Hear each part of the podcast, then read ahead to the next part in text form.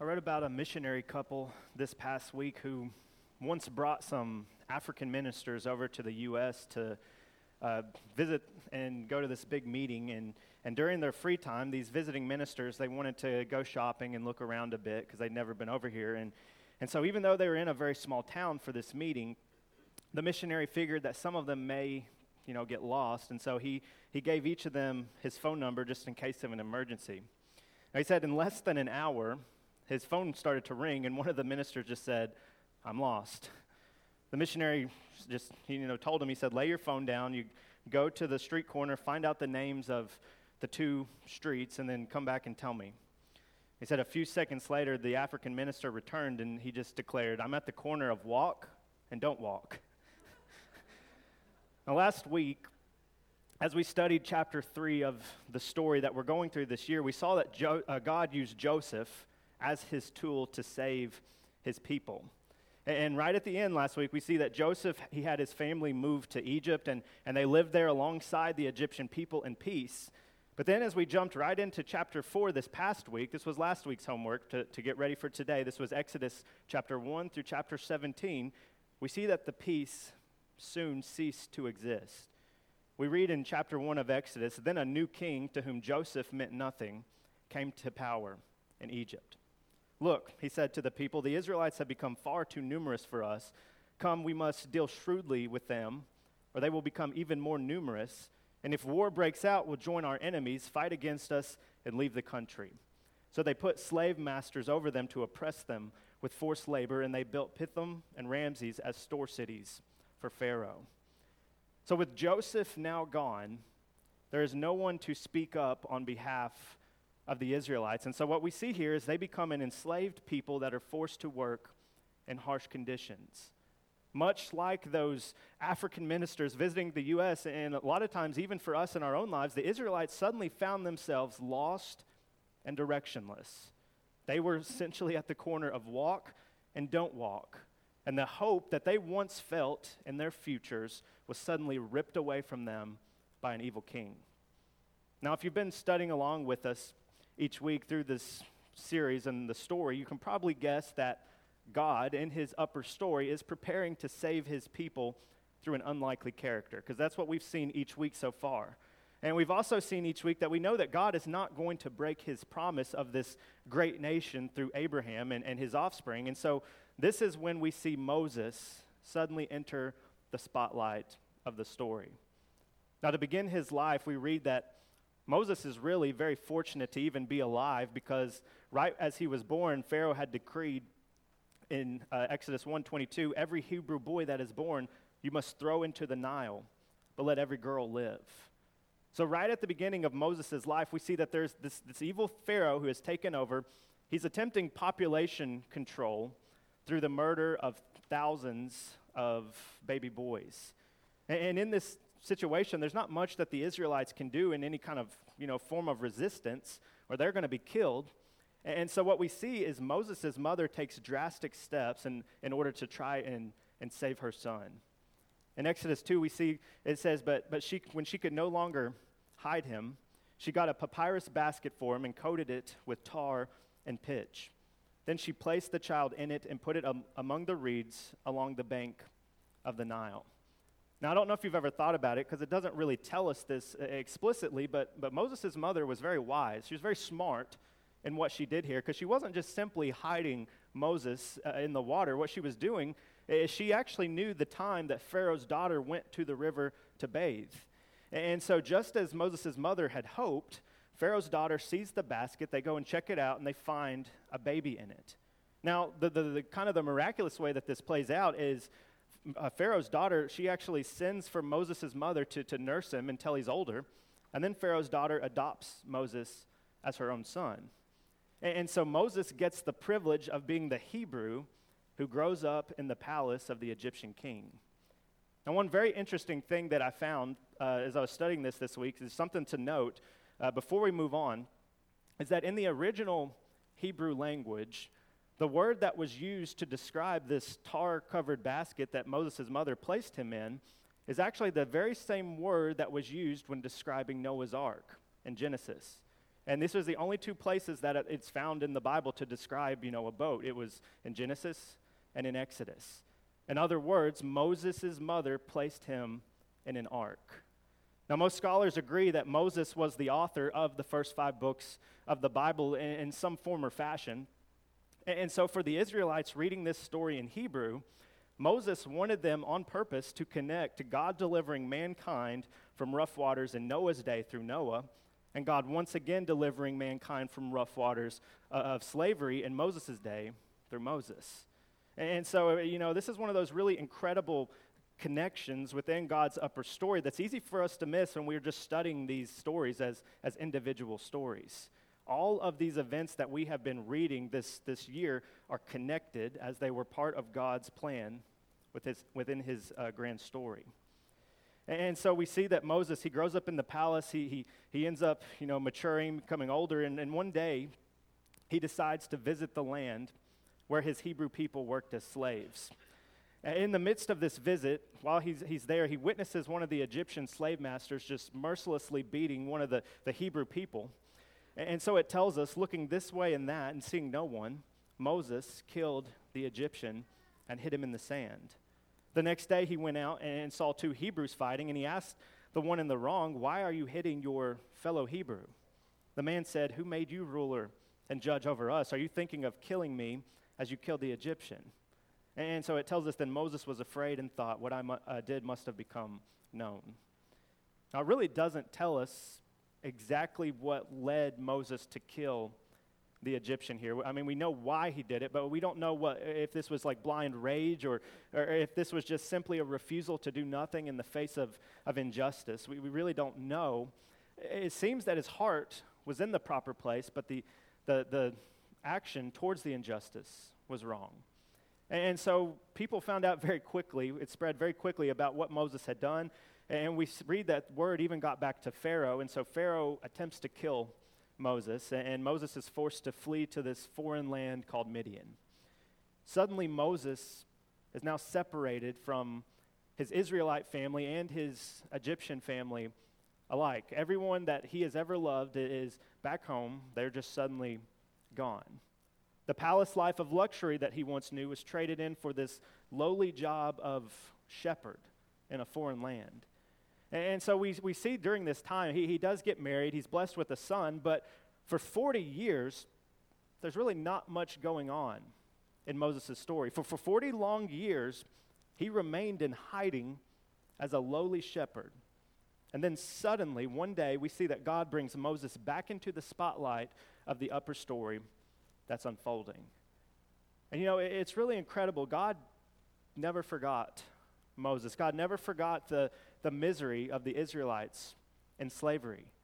What we really can't see, or what they couldn't see, is that God was at work the entire time, even in the midst uh, of those 40 young, long years. The, the people in their lower stories, they may not have known it at the time, but God was still uh, unfolding his plans. And as we have said each week as we have gone through this series, this is still true for us today. God's story is, still unfolding right now, and, and He is inviting each of us to be a part of His story. But I think the hardest part it, it, for us is keeping the faith even when God's timing doesn't line up with our timing. And we've seen this again and again throughout these stories. You know, doing something for 40 years, like Moses was, and then having God come along one day calling us to change everything, that's going to be scary. And yet, God expects us to overcome such fears and to obey Him in those moments. Now we see that for Moses, he was out with the flocks of, of sheep one day when he noticed a bush over in the distance that's on fire, but this bush is not burning up. And so it tells us as he approaches the bush, God's voice starts to call to Moses from it. And then God says to him, I have indeed seen the misery of my people in Egypt. I have heard them crying out because of their slave drivers, and I'm concerned about their suffering. Now, when you see this uh, at first glance, Moses was probably, you know, pretty pleased to hear that God was, was going to, to save Israelites, that he, he hadn't forgotten about him. And I mean, you know, the last time we had seen Moses in Egypt, he had murdered a man in defense of the, the injustice that was taking place. And so at first, you know, his first thought was probably, man, this is great. It's about time that, that these Egyptians got what was coming to them. But then Moses' attitude changed very quickly, we see, when God told him that it was he, Moses, who would go on behalf of God. God says, So now go. I'm sending you to Pharaoh to bring my people, the Israelites, out of Egypt. And Moses says to God, Who am I that I should go to Pharaoh and bring the Israelites out of Egypt? And so this is that, that conversation that we see where Moses proceeds to make every single excuse in the book for why he is not qualified to lead God's people. And so he says to God, What if I don't know how to answer their questions? And God tells Moses, Tell them I am who I am sent you. Well, Moses says, Well, what if they don't believe me when I tell them the message? And so we see God gives Moses three signs to show the people that this is indeed God sending this message. The first sign is for Moses to throw his staff on the ground and it will become a snake. And once he picks that, that snake up, it will become a staff again. And God says, if they don't believe the first sign, the second sign is for you to take your hand and put it inside your cloak. When you remove it, it will be covered in leprosy. If you put it back in and take it out again, the leprosy will be removed. And then God says, if they don't believe the first two messages, go and take some water from the Nile River, pour it on the ground, and it will turn to blood. And so God gives Moses these three different miraculous signs to show the people. But what we really see right here is that God silences Moses' argument that he's not qualified. Every time Moses says, Listen, God, I'm inadequate. I am I'm not qualified to do what you're asking of me. God responds by saying, Well, this isn't about you, Moses. This is about me. God says to him, It doesn't matter if you are really qualified or not, Moses, because I'm going with you and I'm the one who is enabling you to do my works. And, you know, this is one of those lessons that is important for each of us to keep on our minds and on our hearts as we go through life. God does not call us to do something without enabling us to do it. God is not going to call us to do something and then abandon us so that it's impossible to, to accomplish. That, this was you know, true thousands of years ago, and this is still true today. And, and so we see, even after God silences all of these initial excuses from Moses, Moses unveils his deepest insecurity as his final excuse. And so Moses says to God, Pardon your servant, Lord. I've never been eloquent, neither in the past nor since you have spoken to your servant. I'm slow of speech and tongue. And the Lord says to him, Who gave human beings their mouths? Who makes them deaf or mute? Who gives them sight or makes them blind? Is it not I, the Lord? Now go, I will help you speak, and I will teach you what to say. So again, God silences Moses' excuse. And so once Moses sees that God is not going to accept any of these many excuses, he just straight up tells God in this moment, please send someone else. Now, you, you think about that. I think Moses sounds a lot like us in here today, a lot of times, doesn't he? But at this response, it says, Then the Lord's anger burned against Moses. And so God basically tells Moses to sum it up. He says, Listen, you're going and I'm going with you. And I'm also going to invite your brother Aaron along to speak for you so you don't have that excuse anymore. So grab your staff and get ready to depart. Now, you know, when we read this, this whole conversation between God and Moses, this part of Moses' story, I think this should really convict us to be more obedient and trusting uh, with, uh, when God prompts us to do something for him. I mean, you notice that God doesn't pat Moses on the back uh, in this moment for being humble in the midst of these excuses. And, and that's because insecurity is not humility, insecurity is actually pride. Uh, insecurity makes us focus on ourselves, and so we got to be careful that we do not insult God by telling him that he made a mistake by choosing us. Because when we do that, that is just simply our pride talking. Listen, the Bible is very clear that for every single one of us, God has a plan for us. Now, I think one of the really big issues, and it's something I struggled with for a while, and I think a lot of Christians struggle with this, is, is we often run into issues when we're trying to figure out what God is calling us to. And I think what we do is we wait for God to speak to us through a burning bush, and we're waiting to hear this grand calling. And the reality is that doesn't happen for the majority of people. In fact, most Christians, I don't think, receive a grand calling to be God's representative to save entire countries from slavery. Beyond that, very few Christians are called to, to full time ministries or, uh, you know, as preachers or as missionaries and, and stuff like that. I think very few Christians are called to start, you know, massive nonprofit organizations. For many, the calling is to raise your children to love the Lord. For many, the calling is to share the gospel with those that you encounter in the workplace or at school or you know on the sports field or wherever you are. Uh, for many, the calling is to volunteer with those in need or to volunteer at church in various ways. Listen, no calling is greater or lesser than another because they are all there to build up God's kingdom, and every single one of us has a calling. But what that means is that it is essential that we each take up our callings, though. There's no more, you know, excuses for why I or, or, or we can't do certain things. And, and to put it quite simply, every Christian's true calling is to share the gospel wherever they are both in the way that they live their life and through telling others about Jesus. So every single one of us are called to that. That is our calling. I read about one king, he grew tired of the pressures of being a monarch, and so he made application to be accepted at a local monastery, and he wanted to spend the rest of his life there. And the leader of the monastery responded, he said, Your Majesty, you do understand that, that this, this pledge is one of obedience. And he said, That's going to be hard for you because you've been a king. I understand, replied the king. The rest of my life I will be obedient to you as Christ leads you. Well, then I'll tell you what to do, said the, the leader of this monastery. He said, You go back to your throne and serve faithfully in the place where God has put you. And you know, in that same way, that is true for us. We are to learn to be faithful and obedient to God wherever we are because every single one of us have a job to do for his kingdom. That is our true calling. And so, for Moses and his calling, going back to Moses, we see that after God's anger burned against him, eventually Moses obeys God, and we see that he traveled to Egypt to face off with Pharaoh. Now, again, remember, it has been 40 years since Moses has been in Egypt, since he had, had fled to Midian. And so there's a new Pharaoh at this time, most scholars think. And most scholars believe that this new Pharaoh in charge was actually Pharaoh Thutmose the third. I guess that's how you say it. And they also believed that this would have been Moses' Egyptian half brother. So basically, this was gearing up to be a very contentious family reunion.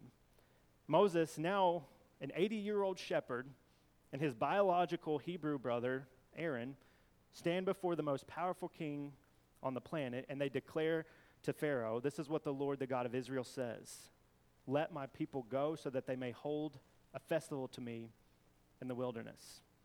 Now, one important thing for us to understand is that the pharaohs each believed that they were uh, deities, that they were gods in, in, some form. And so this was not a request that was taken well.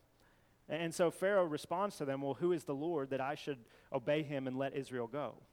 I don't know the Lord, and I will not let Israel go. And then after that, he adds in, You know what? Because you had the audacity to bring such a ridiculous request before me, I'm actually now going to make the Israelite slaves work twice as hard.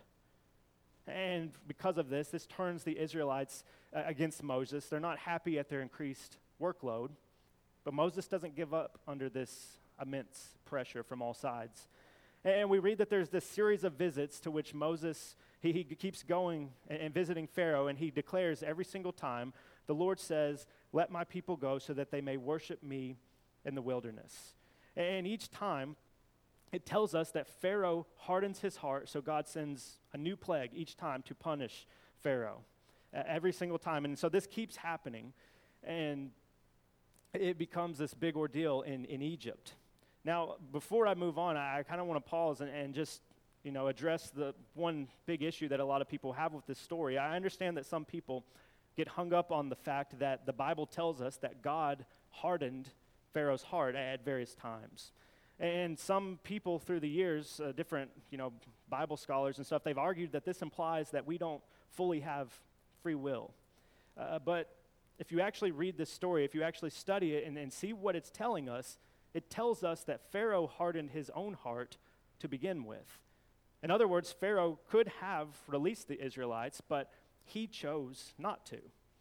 And so, what we see is, as a consequence of that, God continued to harden Pharaoh's heart further as a punishment, essentially, for his disobedience to God, and so that God's uh, glory would be in full view for all to see. So uh, Pharaoh had uh, free will, as any of us do. He just chose not to. Now, within these plagues, there's a bunch of them, and the first plague is the Nile River is turned to blood. And, and in this case, it kills all the fish. The Egyptians have a hard time finding water, uh, but Pharaoh hardens his heart. And so then we see that there were frogs everywhere, and then there were gnats everywhere. Then we see that there were these swarms of flies. Then all the Egyptian livestock died, followed by the Egyptian people being covered in, in painful boils that were um, not curable. Next, we see that God sent a hailstorm to kill everything that was not under shelter. And then right after that, God sent a plague of locusts to eat up any of the living plants that had remained after the hailstorm. After that, the, the ninth plague, God sent a plague of darkness for three days that only affected the Egyptians.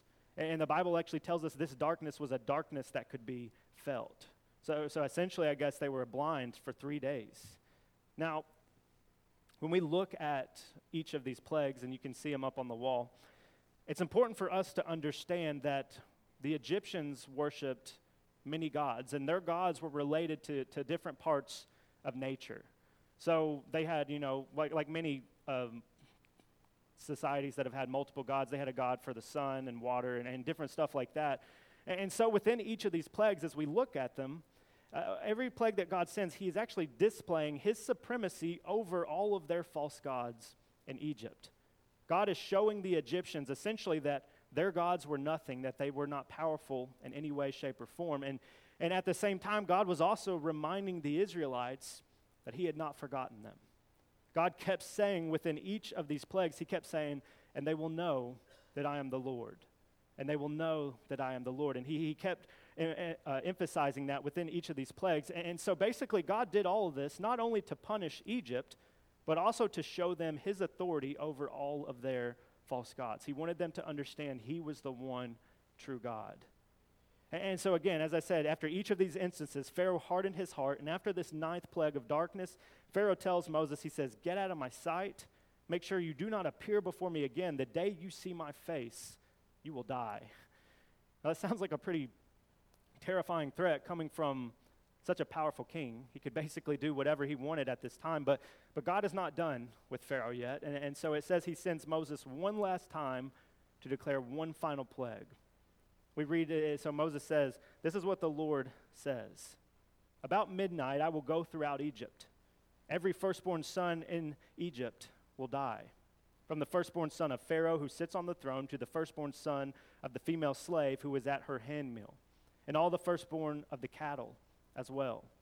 There will be loud wailing throughout Egypt, worse than there has ever been or ever will be again.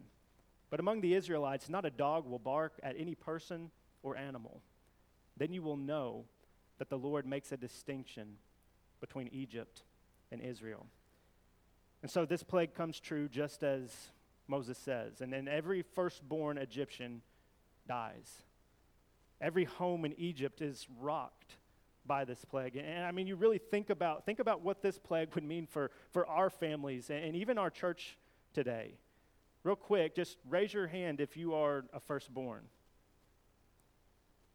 I mean, you look around the room at, at, all the firstborns, we would all be gone, right? And for our family in particular, my immediate family, Mackenzie and I are both firstborns. Asher is our firstborn, so, so Titus would just be orphaned. I mean, you think about how this is going to affect all of the many uh, different families in Egypt. I mean, if they didn't believe it before, every Egyptian still alive at that time would believe in the power of God after that. So, after this 10th plague, we see that Pharaoh finally relents. He allows Moses to, to lead the Israelites out of Egypt, and so the Exodus begins for millions of Israelites as they taste freedom for the first time in, the Bible tells us, 430 years. That's how long they had been enslaved. Now, once they were gone, I imagine that suddenly Egypt was very quiet. And in the midst of that silence, I think that's probably when Pharaoh suddenly realizes what he has done. He had just gotten rid of their entire workforce, so suddenly nothing is going to be able to get done, and their entire you know, system as it was set up is going to collapse. And so we read that, that Pharaoh hardens his heart yet one more time. It says he loads up more than 600 chariots, and remember that the chariot was like the army tank of the Bible days. And he commands thousands of soldiers to accompany them, and then he himself leads them out in order to try to capture the Israelites again. Now, for the Israelites, the, the millions of Israelites, they've been slowly just marching around uh, together, and they're following every direction that, that God is leading them, but it's slow moving because it's such a large group of people. And suddenly, they find themselves with the Red Sea in front of them and the entire Egyptian army behind them. Now, obviously, in that moment, panic ensues, and they really start lashing out at Moses. They're like, What have you done, Moses? We should have just remained slaves. But this is when we see that the, the, the man of insecurity and inadequacy, the, the shepherd who struggles with public speaking, he, he says this with confidence. He says, Do not be afraid, stand firm, and you will see the deliverance the Lord will bring you today. The Egyptians you see today, you will never see again. The Lord will fight for you. You need only to be still. And this is when we see one of the, you know, the most iconic miracles in all of the Old Testament take place. And this is when God tells Moses to raise his staff and, and the Red Sea parts on both sides. And we read that the Israelites crossed over on dry ground. In the midst of, of all of this, God uses several other miracles that we read about to slow down the advance of the Egyptian army. And once the Israelites had gotten a, a, safe distance across, God released the Egyptians to, to follow in behind them. And then we read the water flowed back and covered the chariots and horsemen, the entire army of Pharaoh that had followed the Israelites into the sea. Not one of them survived. And so finally, Israel is free from slavery. It tells us in Exodus 14, and when the Israelites saw the mighty hand of the Lord displayed against the Egyptians, the people feared the Lord and put their trust in him and in Moses, his servant. What we might not realize is in the 430 years of slavery, most of the Israelites had, had forgotten God. But God had never forgotten them in that big, long span of time. And so we see that God saved them, and he once again was worshiped as their God. Now, really, when we look at this story of the Exodus and we take a step back and we look at at how God's upper story has been playing out throughout all of this, I think we should notice that God knew what he was doing when, you know, back months in advance when he chose Moses to lead the people. Eh, you think about it, Moses had all of these excuses to throw at God, but when you actually look at Moses' lower story in more of a practical sense, if you were to, to look at his resume of his life up to that point, he was actually the perfect fit for the job. Moses had grown up in a palace with access to the most sophisticated education at his time. He had learned strategy and leadership that he, as he had you know, witnessed the politics play out in the kingdom. He learned how to lead large groups of people by witnessing how Pharaoh had done it. And so basically, God had been preparing Moses for precisely this moment in history. And so Moses says, I'm not qualified, but, but God says, Yes, you are, if you will just put your trust in me. I will deliver the Israelites out of captivity through you. And you know, God says the very same thing to us today. When we feel unworthy or, when we feel inadequate, God says, You just do as I say and you put your trust in me. You see, what we learn from this is that God delivers from slavery to freedom. Now, I think this is the obvious lower story of the narrative of Moses. God hates oppression and injustice. And so you look at our lives individually, us for t- uh, look at us today, different sins can, can become our masters. We can, you know, become enslaved by different sins. But God is the one who can free us from that slavery as well. And you look at Moses, he was enslaved by the fear of, of uh, he was enslaved by the sin of fear. And then God was able to help him overcome that. And so we see that God delivers from slavery to freedom, and then God also delivers from despair to hope after that. I mean, the fact that God wants to set us free is actually the upper story to begin with. His deliverance, it gives us freedom right now, but it also gives us hope for our future in heaven. So God delivers from despair to hope. And then finally, we see that God also delivers from death to life. I mean, you look at this story, the Israelites were not just set free and then left alone. They were set free so that they could truly live as God's people. They had a purpose. And similarly, when, when we read in, in John 10 10 in the New Testament, Jesus says, I have come so that you may have life and have it to the full. Listen, we can have life to the fullest because Jesus has a purpose for us also. There's a lot of symbolism that is buried within the, the Exodus story that, that it connects God's salvation of Israel back then in the Old Testament with our eventual salvation uh, through Jesus Christ. As I mentioned at the beginning, just briefly, God saved mankind from wa- uh, rough waters through Noah and an ark, and then God eventually saved Israel from rough waters through Moses and an ark when he was a baby. And what we might miss in the midst of each of those incredible miracles is that both of them were actually leading up to Jesus Christ becoming the ark that would save us from the rough waters that we face today.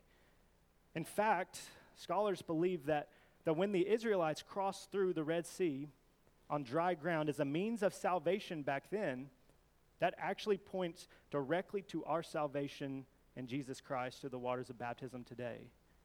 And we read as much in the New Testament.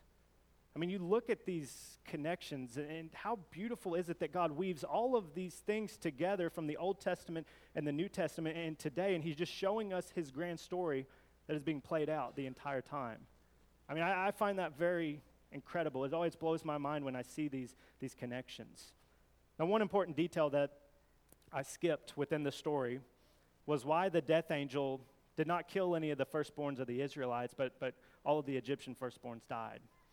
And I actually skipped this detail because I'm going to use it to lead us directly into our communion time this morning. Now, the night that the death angel was set to ascend on Egypt, God commanded the Israelites to make unleavened, unleavened bread to eat because they were not going to have time to allow the bread to rise. God also commanded each of them to kill a lamb and to spread the, the blood around their, their doorframe uh, so that this would be a sign to the angel, the death angel, that the angel would pass over their houses. And so that's what they did, and that's why the Israelites, they didn't lose their firstborns. And, and so for the Jewish community, this actually became known as the Passover meal. And this was celebrated each year as like a, a holiday of sorts to commemorate God's salvation of Israel from the hands of the Egyptians. The Jews today, they still partake of this same uh, Passover celebration 3,500 years later, right now. And, and so, obviously, we are not Jews, so how does this matter to us today? Well, in the New Testament, we see that it is this same Passover meal that Jesus was eating with his disciples on the night that he was betrayed before he was crucified. And that night, at the Passover meal, we read that Jesus took the bread and he said, This is my body. And then Jesus took the Passover cup and he said, This is my blood. And so essentially, in that moment, Jesus was bridging their Jewish tradition of the Passover that they had adhered to for thousands of years, and he was bridging that to the coming of the new covenant that was about to happen in his blood. Jesus was showing them that, that just as Israel had been saved by many lambs so long ago, he was about to become the final Passover lamb for all mankind. He was paying for all their sins and our sins alike. If the praise team want to be making their way back up. Listen, 1 Corinthians 5 7, it is very clear. It says, For Christ, our Passover lamb, has been sacrificed. And so, just like Israel back then, we too are saved by the blood of the Lamb. Through Jesus, we are freed from the bondage of sin. Through Jesus, we, we are given hope in the future. And through Jesus, we are able to live life and live life to the fullest. Listen, this is why we, we follow the first century Christians in the partaking of communion every single Sunday in the Christian church. We take the bread that represents Christ's body, as he said, and we drink the juice representing his blood to make sure that we remember every single week the reason we can have hope. It started all the way back in that time in Egypt, and then Jesus fulfilled it in the New Testament, and so we still take it in remembrance of him today. So think on those truths as you partake of the emblems today, and thank God for sending us his son to be our sacrificial lamb. And after that, after communion, we will sing one more song of praise. And if anyone has a decision on their heart, you come and sit on this front row and we'll talk about it. But make that decision today.